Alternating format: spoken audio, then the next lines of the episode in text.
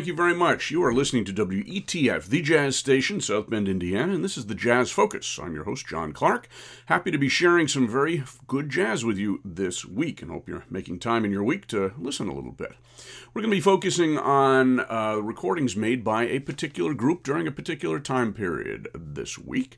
Uh, the Benny Goodman Quartet, with a little digression to the Benny Goodman Trio. And uh, we're going to be focusing on a time period from March of 1938 all the way up through the end of the year, more or less. And why are we doing that? Because there was a stable personnel in this group. Of course, this was a, a smaller group derived out of the Benny Goodman Big Band. And Goodman, uh, the great clarinet player, was known as the King of Swing. And he was the first to get public recognition for his contributions to the swing era. In fact, his band is often considered uh, one of the foundations of the big band slash swing era, even though he was uh, developing his uh, ideas from uh, the music of some of the black bands from an earlier period, Fletcher Henderson's band in particular.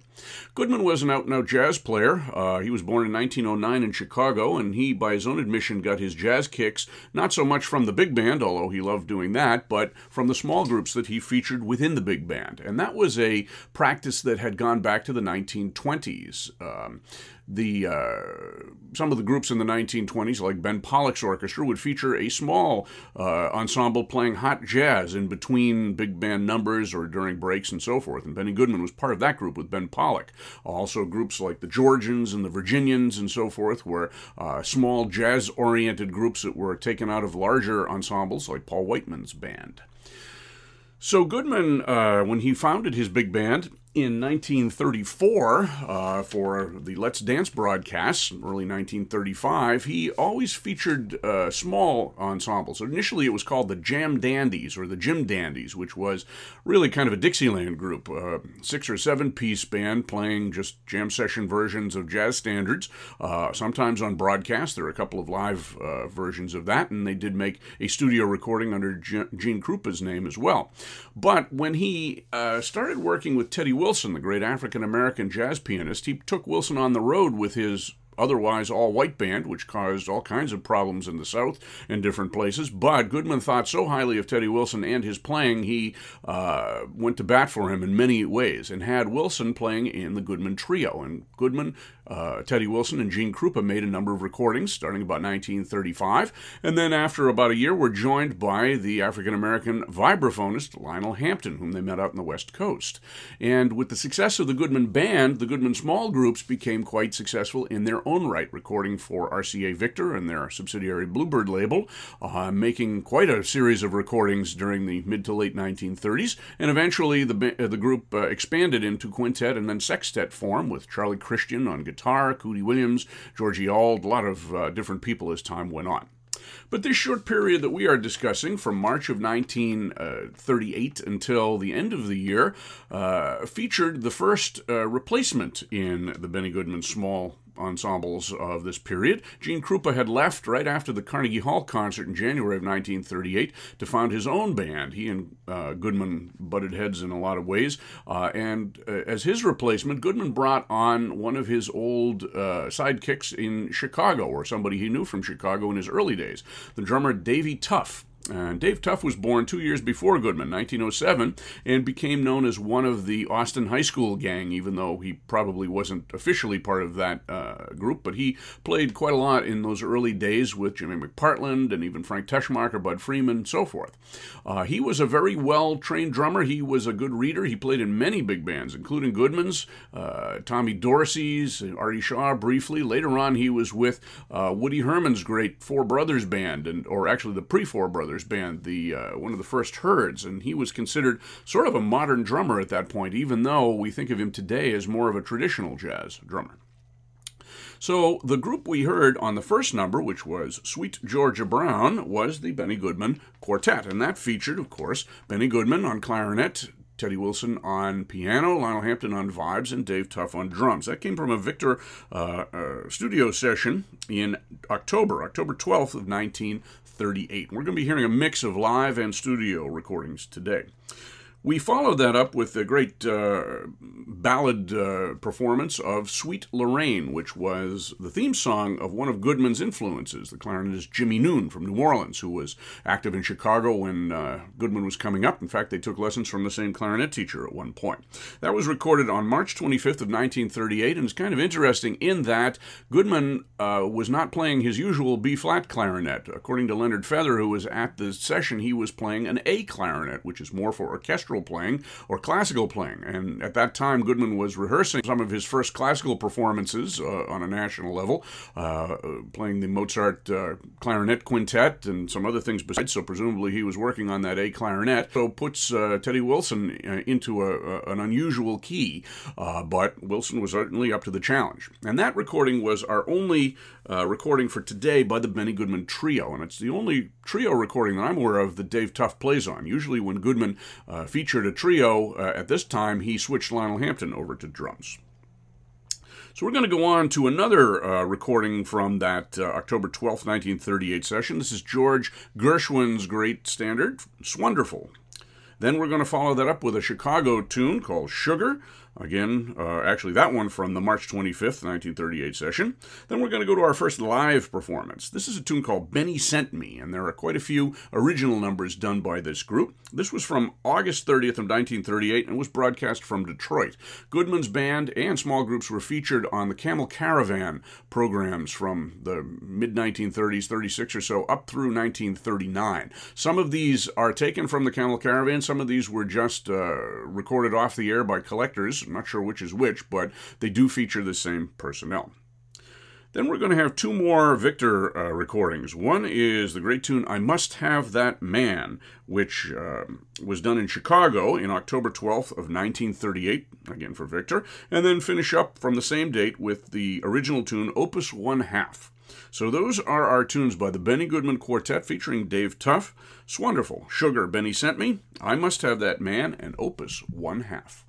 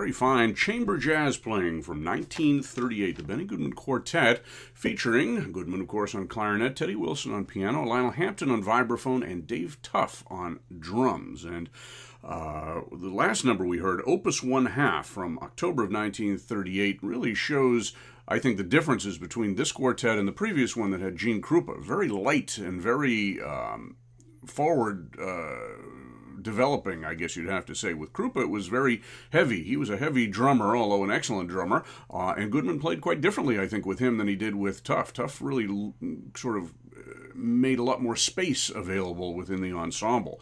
That Opus One Half had a kind of an interesting eight bar chromatic uh, tune, but the uh, soloists took on the blues progression for their solos as well. This band didn't record too too many blues, but we're going to hear a couple more coming up in just a few minutes. Before that, we heard the ballad from the 1920s, I Must Have That Man, from the same date, October 12th of 1938 in Chicago. Before that, we heard that first live recording we're going to hear. The next set will be mostly live. Uh, we here heard rather Benny sent me from uh, a date in Detroit in August of 1938. A nice up-tempo, rousing version, and you'll see that the um, live versions of these recordings tend to be much more uh, abandoned, much more intense than studio versions. When musicians get in the studio, they tend to be a lot more careful than they do on live dates when they think no one's really paying attention or will be able to listen back later on. But uh, some of these live recordings from the 30s really preserve an immense amount of energy and excitement uh, in the, the songs and the improvisations.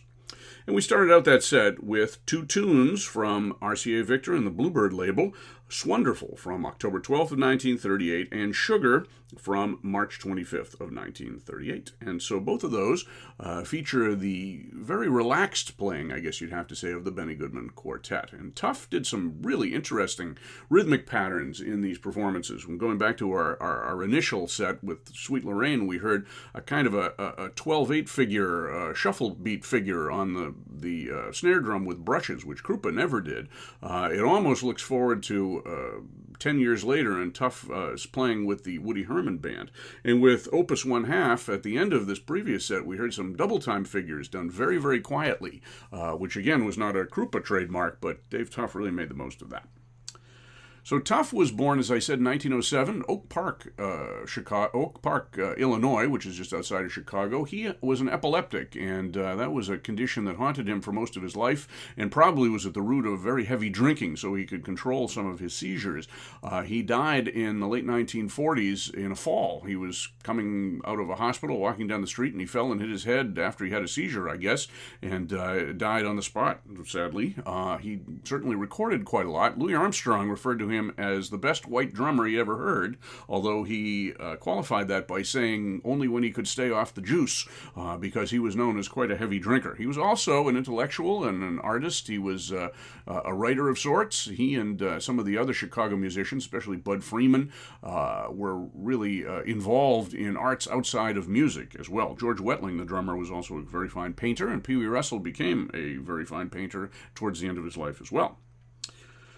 So we're going to hear a tune to begin our next set, a live version of a tune called Dizzy Spells, which had been recorded at the Carnegie Hall concert in January of 1938, featuring Krupa. And so this makes a good comparison with that. They also did this in the studio, uh, but I decided to take the live version, which was done in New York on November 15th of 1938, and get a nice up-tempo, very uh, light performance. Then we're going to hear two uh, recordings made for Victor. Uh, these are the blues performances I mentioned, and it was uh, two sides of a 78 record the blues in your flat and the blues in my flat. And those were done on March 25th of 1938 on Tough's first session with this group, and also features a Lionel Hampton vocal, as well as him on vibraphone, and Teddy Wilson, Dave Tough, and Benny Goodman. Then we're going to hear two very up tempo performances from uh, the Goodman Group a little bit later, June of 1938. Both these recorded in Boston. We hear, we will hear "I Found a New Baby" and "Dig a Dig a Do," both Goodman specialties, uh, with the big band as well as the small group. So that's our set. This is going to be a, an energetic set. Dizzy spells, the blues in your flat, the blues in my flat. I found a new baby, and dig a dig a do. Tonight they get plenty of time to break up dizzy spells.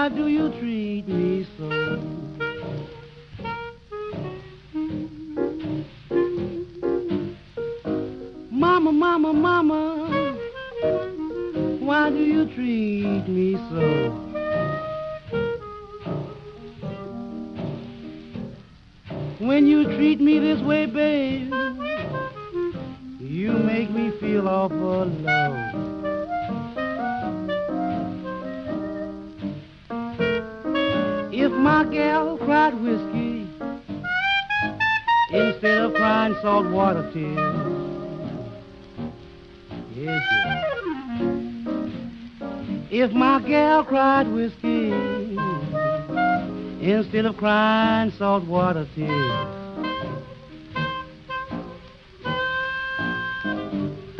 I would never be sober, babe, for another 25 years. 25 years, yeah. Now give me back that wig I bought you and let your head go cold.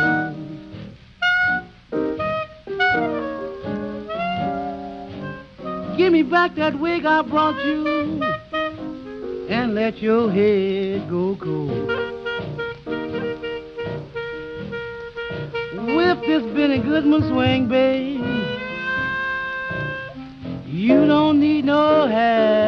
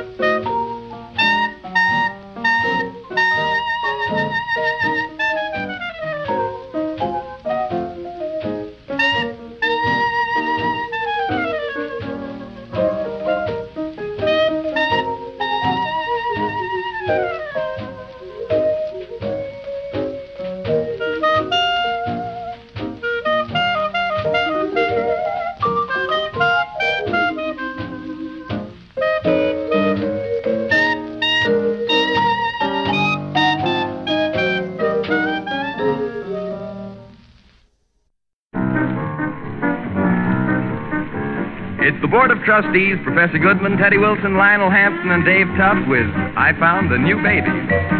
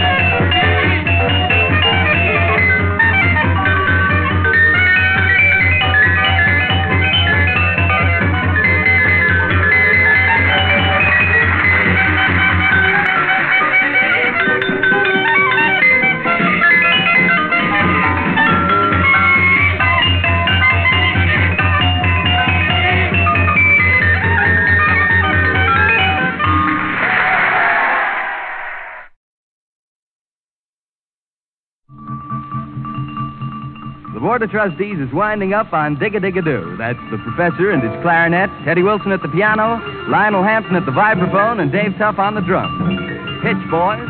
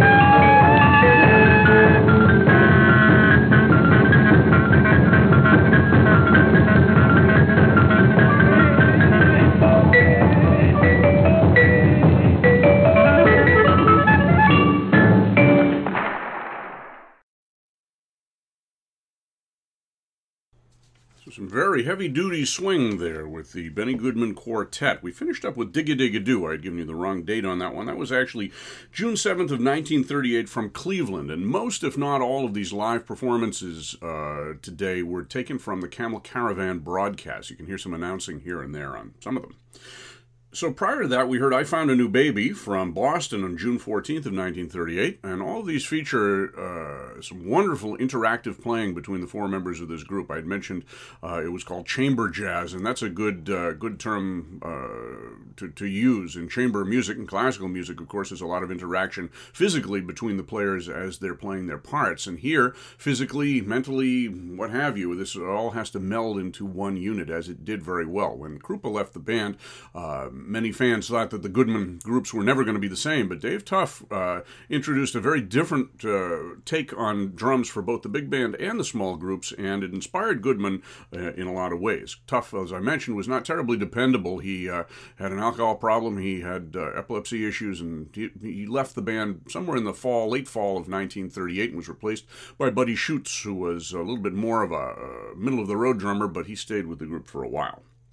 So we started out that set with Dizzy Spells, live performance from November of 1938, one of Tough's last engagements with the group.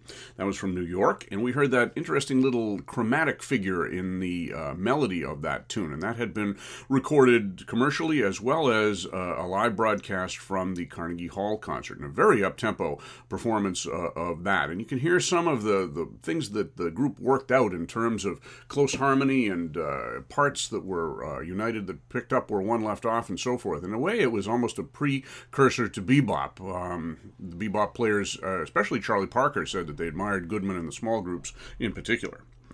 And then after that, we heard that two sided Victor recording of the blues in your flat and the blues in my flat. Goodman was uh, a pretty good blues player, uh, and he was not usually given credit for that, but at different points in his career, he made some excellent blues recordings, especially uh, when the group around him was uh, sensitive to, to, to the form and the, and the feeling of the blues, as this one was. So we heard Benny Goodman on clarinet with Teddy Wilson on piano, Lionel Hampton on vibraphone and vocals on those sides, and Dave Tough on drums. So I hope you've enjoyed this program. My name is John Clark. This is the Jazz Focus. We're going to hear a couple more tunes, both live uh, from different broadcasts. We're going to hear Moonglow, the uh, tune that was the first recording by the Goodman Quartet a few years earlier, but this is a live version from May of 1938 in New York. And then we're going to finish up with a curiosity, a short version of a tune called Joseph Joseph, which had uh, some legs due to the Andrews Sisters version. It was actually a klezmer tune or a Jewish tune called Yassel Yassel.